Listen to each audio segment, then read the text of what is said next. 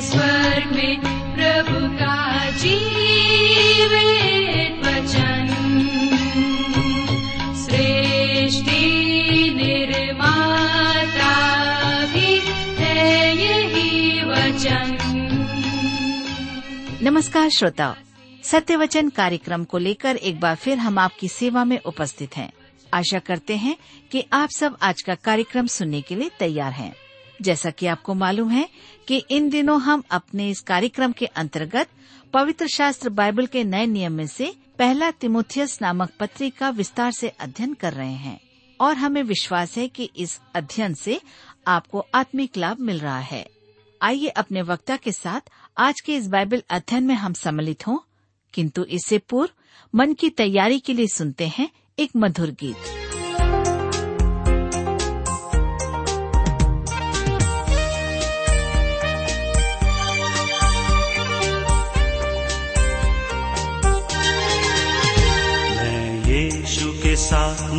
चलूँगा।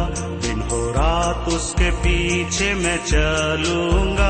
नूर में चलूँगा, पीछे चलूँगा। यीशु मेरा मुंजी मसलू चलते चलते नूर में यीशु के साथ। चलते चलते थामते यीशु के हाथ। नूर में मैं रहूँगा, फतेह पाऊँगा। मैं नूर में चलता चलूँगा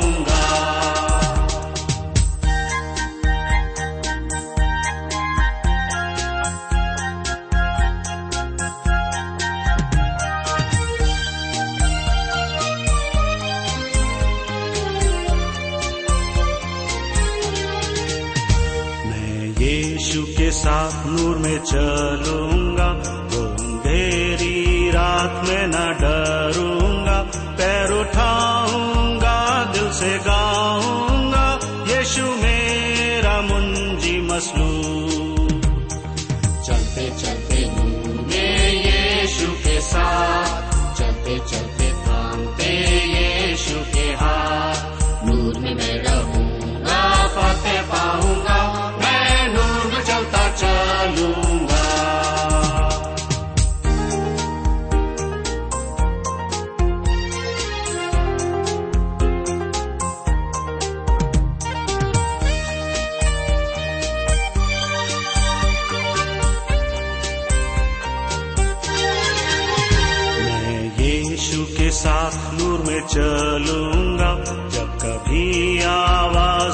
सुनूँगा उससे कहूँगा तुझे सब दूँगा। यीशु मेरा मुंजी मसलू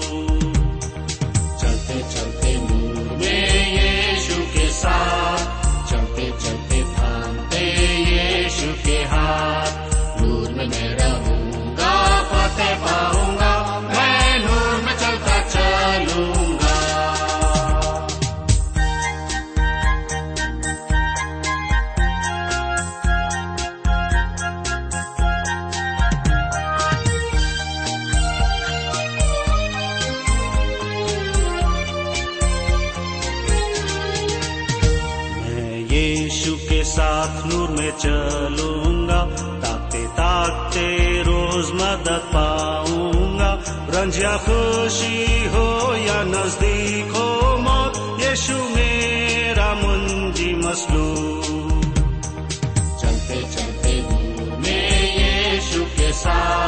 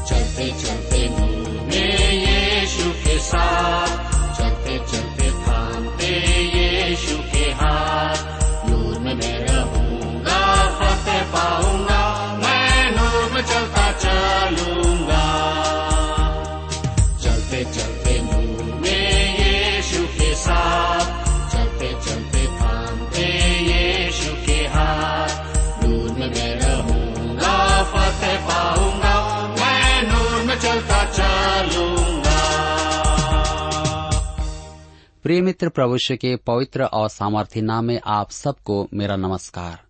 मैं आशा करता हूँ कि आप सब कुशल पूर्वक हैं और आज फिर से परमेश्वर के वचन में से सीखने के लिए तैयार बैठे हैं। मैं आप सभी श्रोता मित्रों का इस कार्यक्रम में स्वागत करता हूँ और मैं उन मित्रों का भी स्वागत करता हूँ जो पहली बार हमारे इस कार्यक्रम को सुन रहे हैं। मेरे मित्रों, जैसा कि आप सबको मालूम है कि हम सब इन दिनों तिमुथियुस की पत्री से अध्ययन कर रहे हैं। पिछले अध्ययन में हमने देखा कि परमेश्वर के पास आने का एकमात्र मार्ग है और वह प्रभु यीशु है, क्योंकि वह हमारा मध्यस्थ है और उसी के द्वारा हम परमेश्वर के पास अर्थात स्वर्ग में जा सकते हैं। तो आइए हम अपने अध्ययन में आगे बढ़ने से पहले प्रार्थना करें और परमेश्वर से सहायता मांगे, ताकि आज के अध्ययन के द्वारा भी हम आशीषों को प्राप्त कर सकें। हमारे जीवित और सामर्थ्य पिता परमेश्वर, हम धन्यवाद देते हैं क्योंकि प्रभु आपने हमें इस बात का स्मरण दिलाया है कि आप हमारे एकमात्र मार्ग हैं, जिसके द्वारा से हम स्वर्ग में प्रवेश कर सकते हैं। आज हमारे जितने भी श्रोता भाई बहन आपके वचन को सुनने के लिए तैयार बैठे हैं, हमारी प्रार्थना है कि आप उन्हें बुद्धि, ज्ञान और समझ प्रदान करें, ताकि आज हम जो कुछ भी सुनते हैं, हम समझ सकें, अपने जीवन में ग्रहण कर सकें, ताकि हम उस उद्धार के आनंद को अपने जीवन में महसूस कर सकें। हमारी प्रार्थना है, जो भाई बहन बीमार हैं, निराश हैं, परेशान हैं, या चिंता और तनाव में हैं, और रेडियो के पास बैठकर वचन सुन रहे हैं, आप उन्हें भी आशीष दे, उन्हें छुटकारा दे, उन्हें चंगाई दे और अपनी महिमा ले। आज के अध्ययन को आशीषित करें। प्रार्थना यीशु के नाम से मांगते हैं। आमीन। मित्रों, आइए अब हम अपने अध्ययन में आगे बढ़ें और पहला तिमोथियस के पत्र दो अध्याय, उसके छह पद को पढ़ें। लिखा है, जिसने अपने आप को सबके छुटकारे के दाम में दे दिया और उसकी गवाही ठीक समय पर दी गई। छुटकारे के दाम, मसीह यीशु ने हमारे लिए कीमत चुकाई। हमें छुटकारे की आवश्यकता थी। आप और मैं खोए हुए पापी हैं। हम पाप के दासत्व में थे। और प्रभु यीशु हमारा मुक्ति धन है। हमारे दासत्व से हमें निकालने के लिए कीमत की आवश्यकता थी। और प्रभु यीशु अपने आप को बलिदान करके, धन के रूप में अपने आप को देकर मुझे और आपको, अर्थात सारे मानव जाति को छुड़ा लिया है। पहला तिमुथियस के पत्र दो अध्याय के सात पद में लिखा है, मैं सच कहता हूँ, झूठ नहीं बोलता कि मैं इसी उद्देश्य से प्रचारक और प्रेरित और अन्य जातियों के लिए विश्वास और सत्य का उपदेशक ठहराया गया। यहाँ पर लिखा है, ठहराया गया, अर्थात अभिषेक किया गया था, नियुक्त किया गया। पॉलुस कहता है कि उससे प्रचारक और प्रेरित नियुक्त किया गया था। मेरे मित्रों, प्रचारक का यूनानी मूल शब्द है अग्रदूत या तुरही। इसका संदर्भ सुसमाचार सुनाने वाले से है। उसे सुसमाचार की घोषणा करने के लिए नियुक्त किया गया है। मैं सच कहता हूँ, झूठ नहीं बोलता। यह अति विचित्र सा प्रतीत होता है कि पौलुस अपने मित्र एक युवा प्रचारक से यह शब्द कहे। मेरे विचार में वह उसे प्रोत्साहित करने के लिए कह रहा था, क्योंकि तिमुथियुस तो सच्चाई को जानता ही था।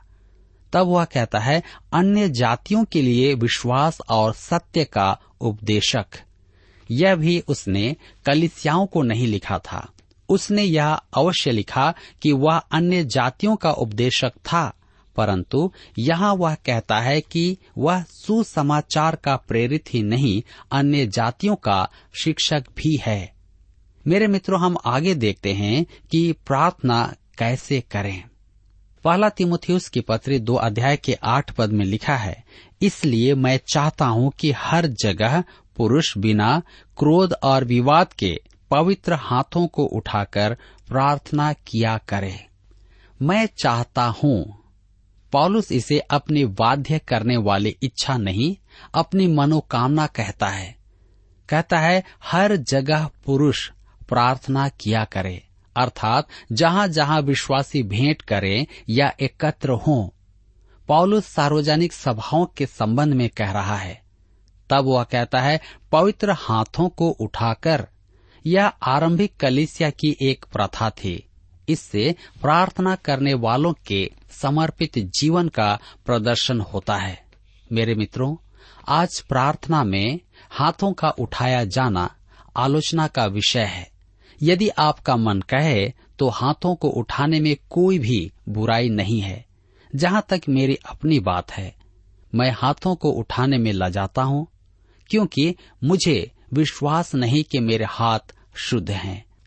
शारीरिक रूप से या अन्यथा। ध्यान रखें, पॉलुस कहता है, पवित्र हाथ। इसका अर्थ है कि परमेश्वर की सेवा में समर्पित हाथ।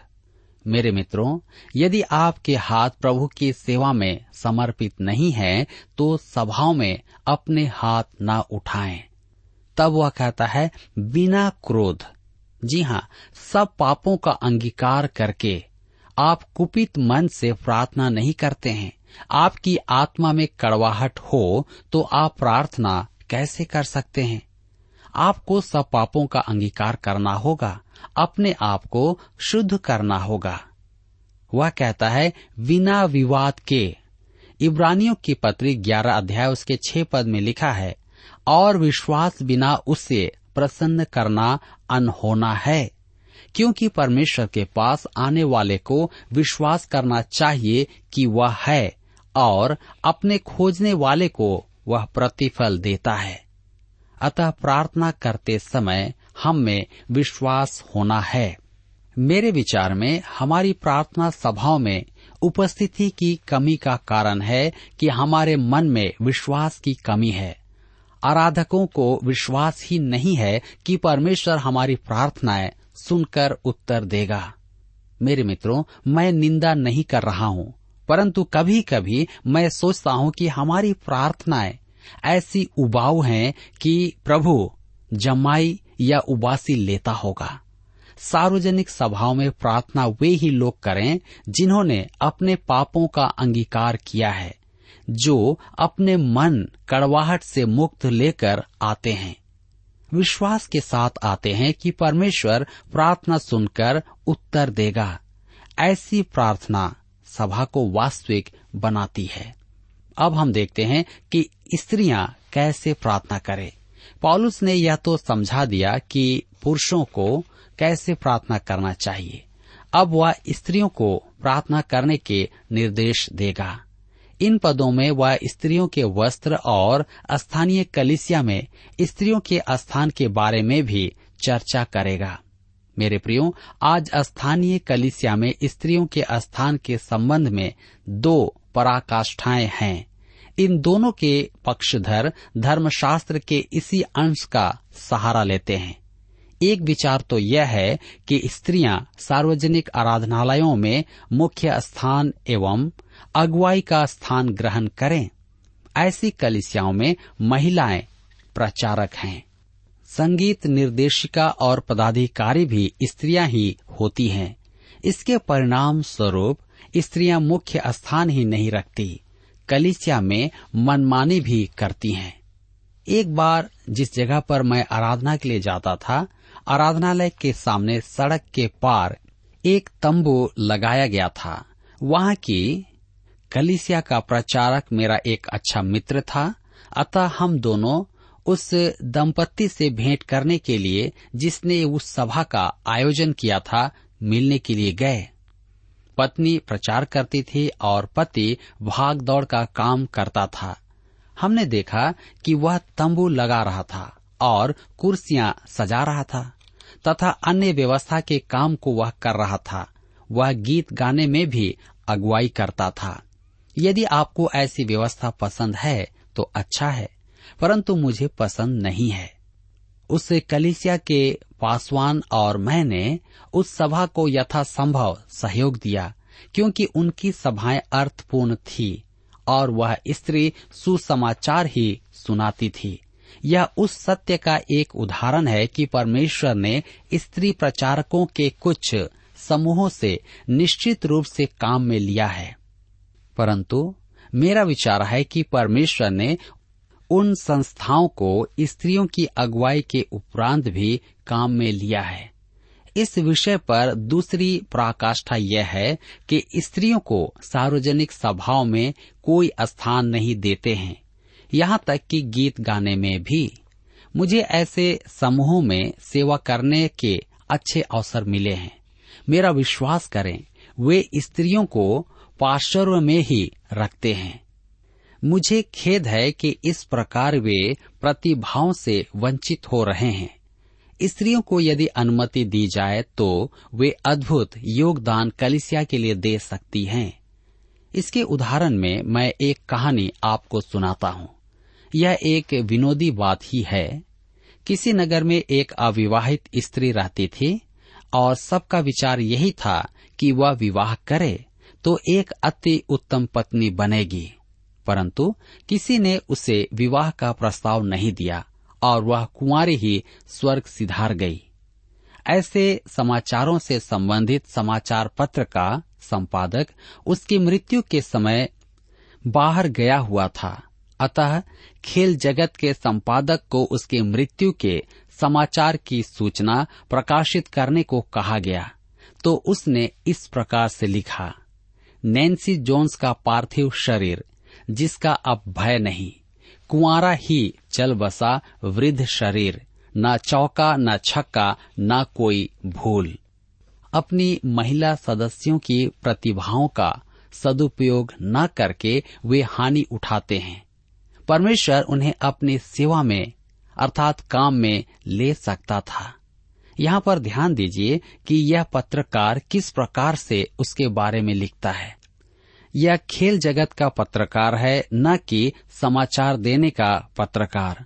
और यही कारण है कि वह इस प्रकार से उसके लिए लिखता है। लेकिन मैं आपको बताना चाहता हूँ कि परमेश्वर किसी को भी अपनी सेवा के लिए प्रयोग में ला सकता है। इस व्यवहारात्मक विषय के संबंध में जो उलझन उत्पन्न हुई है, वह इस बाइबल पद के समझने में फेर के कारण है। जी हाँ और साथ ही पॉलुस के युग में रोम की संस्कृति के प्रति अनभिज्ञ रहने के कारण भी ऐसा हुआ है। तो मित्रों, आइए हम पहले यह देखें कि परमेश्वर ने भी तो स्त्रियों को सेवा में उपयोग किया है। परमेश्वर के वचन में हम देखते हैं कि दबोरा, रानी एस्तेर, रूत और अनेक स्त्रियाँ परमेश्वर का साधन रही हैं। कलिसिया के इतिहास में भी हम अनेक स्त्रियों को देखते हैं, जैसे मेरी, क्लेस्टर, प्रिस्किला, गर्नी आदि। ऐसी अनेक स्त्रियों को परमेश्वर ने सेवा में उपयोग किया है। परंतु रोमी जगत में नारित्व अन्य जाति धर्मों का मूल तत्व रहा है। स्त्रियों का एक मुख्य स्थान होता था। कुरिंथ नगर में एफ्रोडाइट देवी की उपासना में वेश्यावृत्ति ही धर्म था। उस मंदिर में रहने वाली देवी की कुंवरियाँ एक हज़ार थी और सब की सब वेश्याएँ थी। वे बाल बिखरे और खुले रखती थीं। परमेश्वर कहता है कि स्त्रियाँ सिर ढांके तो उसका उद्देश्य यही है कि कोई विश्वासी स्त्रियों को गलती से वेश्या ना समझे। और यह भी कि वे उस धर्म से संबंधित नहीं हैं। तिमोथियस इफिसुस नगर में था, वहाँ भी डायना के मंदिर में स्त्रियों का मुख्य स्थान था। सब वहाँ के गौण धर्मों में पूजारनी थी, अर्थात वहाँ की पूजा पाठ को करती थी।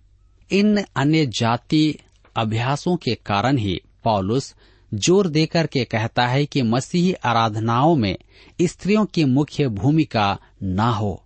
इसकी भूमिका यही है। अर्थात इसका परिचय या पृष्ठभूमि इसी के कारण से हमारे सामने में आता है।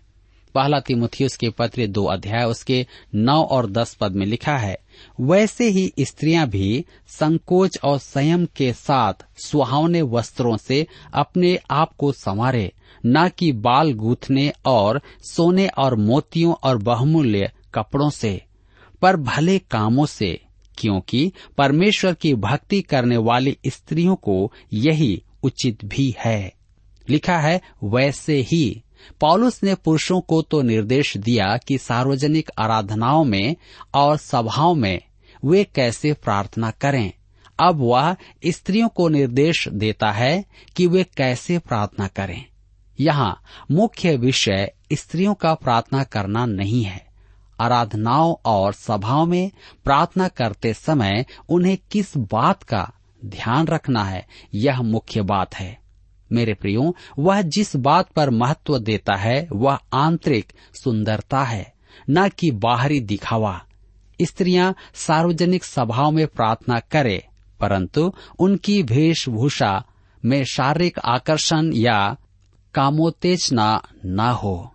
कहने का अर्थ यह है कि जब कभी भी हम किसी प्रकार के वस्त्र को पहनते हैं तो ऐसा भड़काव न हो, जिससे दूसरे के मन में पाप उत्पन्न हो। मेरे मित्रों पॉलुस यहाँ बहुत ही अच्छे तरीके से हमें बताता है कि कलिसिया में हमें किस प्रकार के वस्त्रों को पहनना है, किस प्रकार हमें रहना है, एक सच्चे विश्वासी होने के नाते। मैं यहाँ पर स्पष्ट कहना चाहता हूँ कि स्त्री को यथासंभव मर्यादा के कपड़े पहनना चाहिए। स्त्री अपनी वेशभूषा से अपने पति को आकर्षित करे तो उसमें कोई भी बुराई नहीं है। मैं पहले भी यह बात कह चुका हूँ और इसकी प्रतिक्रिया में एक स्त्री ने मुझे पत्र लिखा। मैंने कभी नहीं सोचा था कि ऐसा दिन भी आएगा कि मुझे आपको टोकना पड़ेगा। सामान्यतः मैं आपकी हर एक बात से सहमत हूँ, परंतु पिछले शुक्रवार आपके नीति वचन के अंतिम अध्ययन में मेरी समझ में आपने आहत करने वाली बात कही है। आप युवकों को पत्नी चयन के विषय निर्देश देते समय कह रहे थे, पहले तो यह सुनिश्चित करे कि वह स्त्री एक विश्वासी है। मैं आपकी इस बात से सहमत हूँ। इसके बाद आपने कहा, यदि संभव हो तो एक सुंदरी का चयन करो। क्या आप नहीं सोचते कि आपका यह कहना अनुचित है? साधारण रूप रंग के स्त्रियाँ सुंदर स्त्रियों से कहीं अधिक हैं, और यदि पुरुष केवल सुंदर स्त्रियों को ही चुने तो ये स्त्रियाँ कहाँ जाएँगी? मैं भी उन साधारण रूप रंग की स्त्रियों में से एक हूँ और मैं अति प्रसन्न हूँ कि मेरे पति ने किसी सुंदरी का चयन नहीं किया है। अन्यथा मैं 25 वर्ष के इस आनंद से पूर्ण, विवाहित जीवन से चूक जाती। मैं आपसे अप्रसन्न नहीं हूँ, हो भी कैसे सकती हूँ? जबकि आपने मुझे परमेश्वर के वचन के ऐसे गहरे सत्य को समझाए हैं। मैं केवल यह चाहती हूँ कि आप हम स्त्रियों के बारे में भी कुछ कहें। जिन्हें परमेश्वर ने शारीरिक सुंदरता से आशीषित करने का चुनाव नहीं किया है। मैं इस बहन से और अन्य बहनों से कहना चाहता हूँ, क्या आपने कभी सोचा है कि जब आपका पति आपके प्रेम में बंधा था, तब उसने सोचा था कि आप बहुत सुंदर हैं? जी हाँ उसने ऐसा ही सोचा था। मुझे अपना समय स्मरण आता है। हमारे एक मित्र दंपति ने हम दोनों को रात के भोजन पर आमंत्रित किया था। वे हमें एक दूसरे के निकट लाना चाहते थे। मुझे कहीं और जाना था और उसे किसी और के साथ जाना था। परंतु उस दिन जब मैंने उसे देखा तो मैं कभी नहीं भूलूँगा कि उसके काले बाल, उसकी आँखें मुझे उससे प्रेम हो गया। मैंने दूसरी बार उससे भेंट की, तब विवाह का प्रस्ताव रखा। वह सौंदर्य प्रतियोगिता तो नहीं जीत पाती, परंतु निश्चय ही वह सुंदर थी, उसने मेरे दिल को जीत लिया। मेरे विचार में, आपके पति ने भी आपको सुंदर ही समझा होगा, और उसे आकर्षित करने के लिए यदि आप श्रृंगार करें तो इसमें कोई बुराई नहीं है। परंतु परमेश्वर के समक्ष उपस्थित होने के लिए श्रृंगार की आवश्यकता नहीं है। आपको भीतरी सुंदरता की आवश्यकता है। जब एक स्त्री आराधना में गीत गाए या कुछ कहे या आराधना में भाग ले तो उसे ध्यान रखना है कि उसके शरीर से वासना की झलक प्रकट न हो। उसे परमेश्वर को प्रसन्न करने का प्रयास करना चाहिए। जिसमें वासना का कोई स्थान नहीं है। ऐसा प्रदर्शन रोमी जगत के धर्मों में होता था। अतः पॉलुस ज़ोर दे करके कहता है कि मसीही कलिसियाओं की आराधनालयों में ऐसा नहीं होना है। अर्थात मसीही कलिसियाओं की आराधनाओं से इसका कोई भी संबंध नहीं है। मेरे मित्रों, आज हमारे हर एक जवान, बहन और बेटियों के लिए एक अच्छा सुझाव है। कि हम परमेश्वर के वचन को देखें, न कि संसार को। उस समय रोमी साम्राज्य में लोग उस प्रकार का जीवन जीते थे, जैसा वे चाहते थे। परंतु यहाँ पर परमेश्वर का वचन पौलुस के द्वारा से हमें बताता है कि हमें अपने आप को संयमित रखना है। हमारे पहनने और ओढ़ने पर हमें स्वयं चिंतन करना है, ताकि कलिसिया में किसी भी प्रकार का कोई पाप ना हो। परंतु परमेश्वर को महिमा मिले, उसको आदर मिले। तो इस प्रकार से हम पाते हैं कि जब हम अपने आप को ठीक से रखते हैं तो हम परमेश्वर के वचन के सेवा में आगे बढ़ते हैं। मेरे मित्रों, यहाँ पर आज हमारे अध्ययन का समय समाप्त होता है, और मैं आशा करता हूँ कि आज के इस अध्ययन के द्वारा हमने इस बात को अवश्य ही सीखा है कि पुरुष किस प्रकार से प्रार्थना करे, और स्त्रियाँ किस प्रकार से प्रार्थना करें? अर्थात किस प्रकार का जीवन हमें जीना है, हमने जान लिया है। आइए इस वचन को अपने जीवन में अमल करें और इसी के अनुसार बढ़ते रहें। प्रभु आप सबको आशीष दे। प्रिय श्रोताओ, अभी आप सुन रहे थे बाइबल अध्ययन कार्यक्रम सत्य वचन। हम आशा करते हैं कि आज के इस कार्यक्रम से आपको आत्मिक लाभ मिला होगा। यदि आप परमेश्वर के बारे में और अधिक जानना चाहते हैं तो हमारे पास नया नियम एवं पवित्र शास्त्र बाइबल उपलब्ध है। इन्हें प्राप्त करने के लिए आप हमें इस पते पर लिख सकते हैं। कार्यक्रम सत्य वचन T W R post box number चार तीन एक शून्य, नई दिल्ली, एक एक शून्य शून्य एक नौ। पता एक बार फिर सुन लीजिए। कार्यक्रम सत्य वचन T W R post box number four three one zero, new Delhi one one zero zero one nine और हाँ श्रोताओं, याद रखें कि पत्र लिखते समय आपका नाम और पता साफ़ साफ़ लिखा होना चाहिए। इसके अलावा आप हमसे टेलीफोन के माध्यम से भी बातचीत कर सकते हैं, जिसमें हमारे काउंसलर या सलाहकार आपको सलाह देंगे। तो नोट कीजिए हमारा मोबाइल नंबर नौ नौ पाँच आठ आठ दो शून्य चार एक चार। याद रखें double nine five eight eight two zero four one four और हमारा दूसरा नंबर है zero nine six five one four double three three nine seven. याद रहे, शून्य नौ छ पाँच एक चार तीन तीन तीन नौ सात। इसके अलावा आप हमसे ईमेल के द्वारा भी संपर्क कर सकते हैं। हमारा ईमेल आईडी है Hindi T T B at T W R dot I N Hindi T T B at T W R dot I N श्रोताओं, इस कार्यक्रम को आप हमारे website radio eight eight two dot com पर भी सुन सकते हैं। इस website radio eight eight two dot com के बारे में अपने मित्रों को भी सूचित कर दें। और अब इसी के साथ हमारे कार्यक्रम का समय यहीं पर समाप्त होता है। अगले कार्यक्रम में आपसे फिर मुलाकात होगी। तब तक के लिए हमें आज्ञा दीजिए। नमस्कार। प्रभु तेरे दर पे आए हैं हम। तेरी कृपा पाने बरसा आशीष हम दीनों पर तेरी महिमा गाने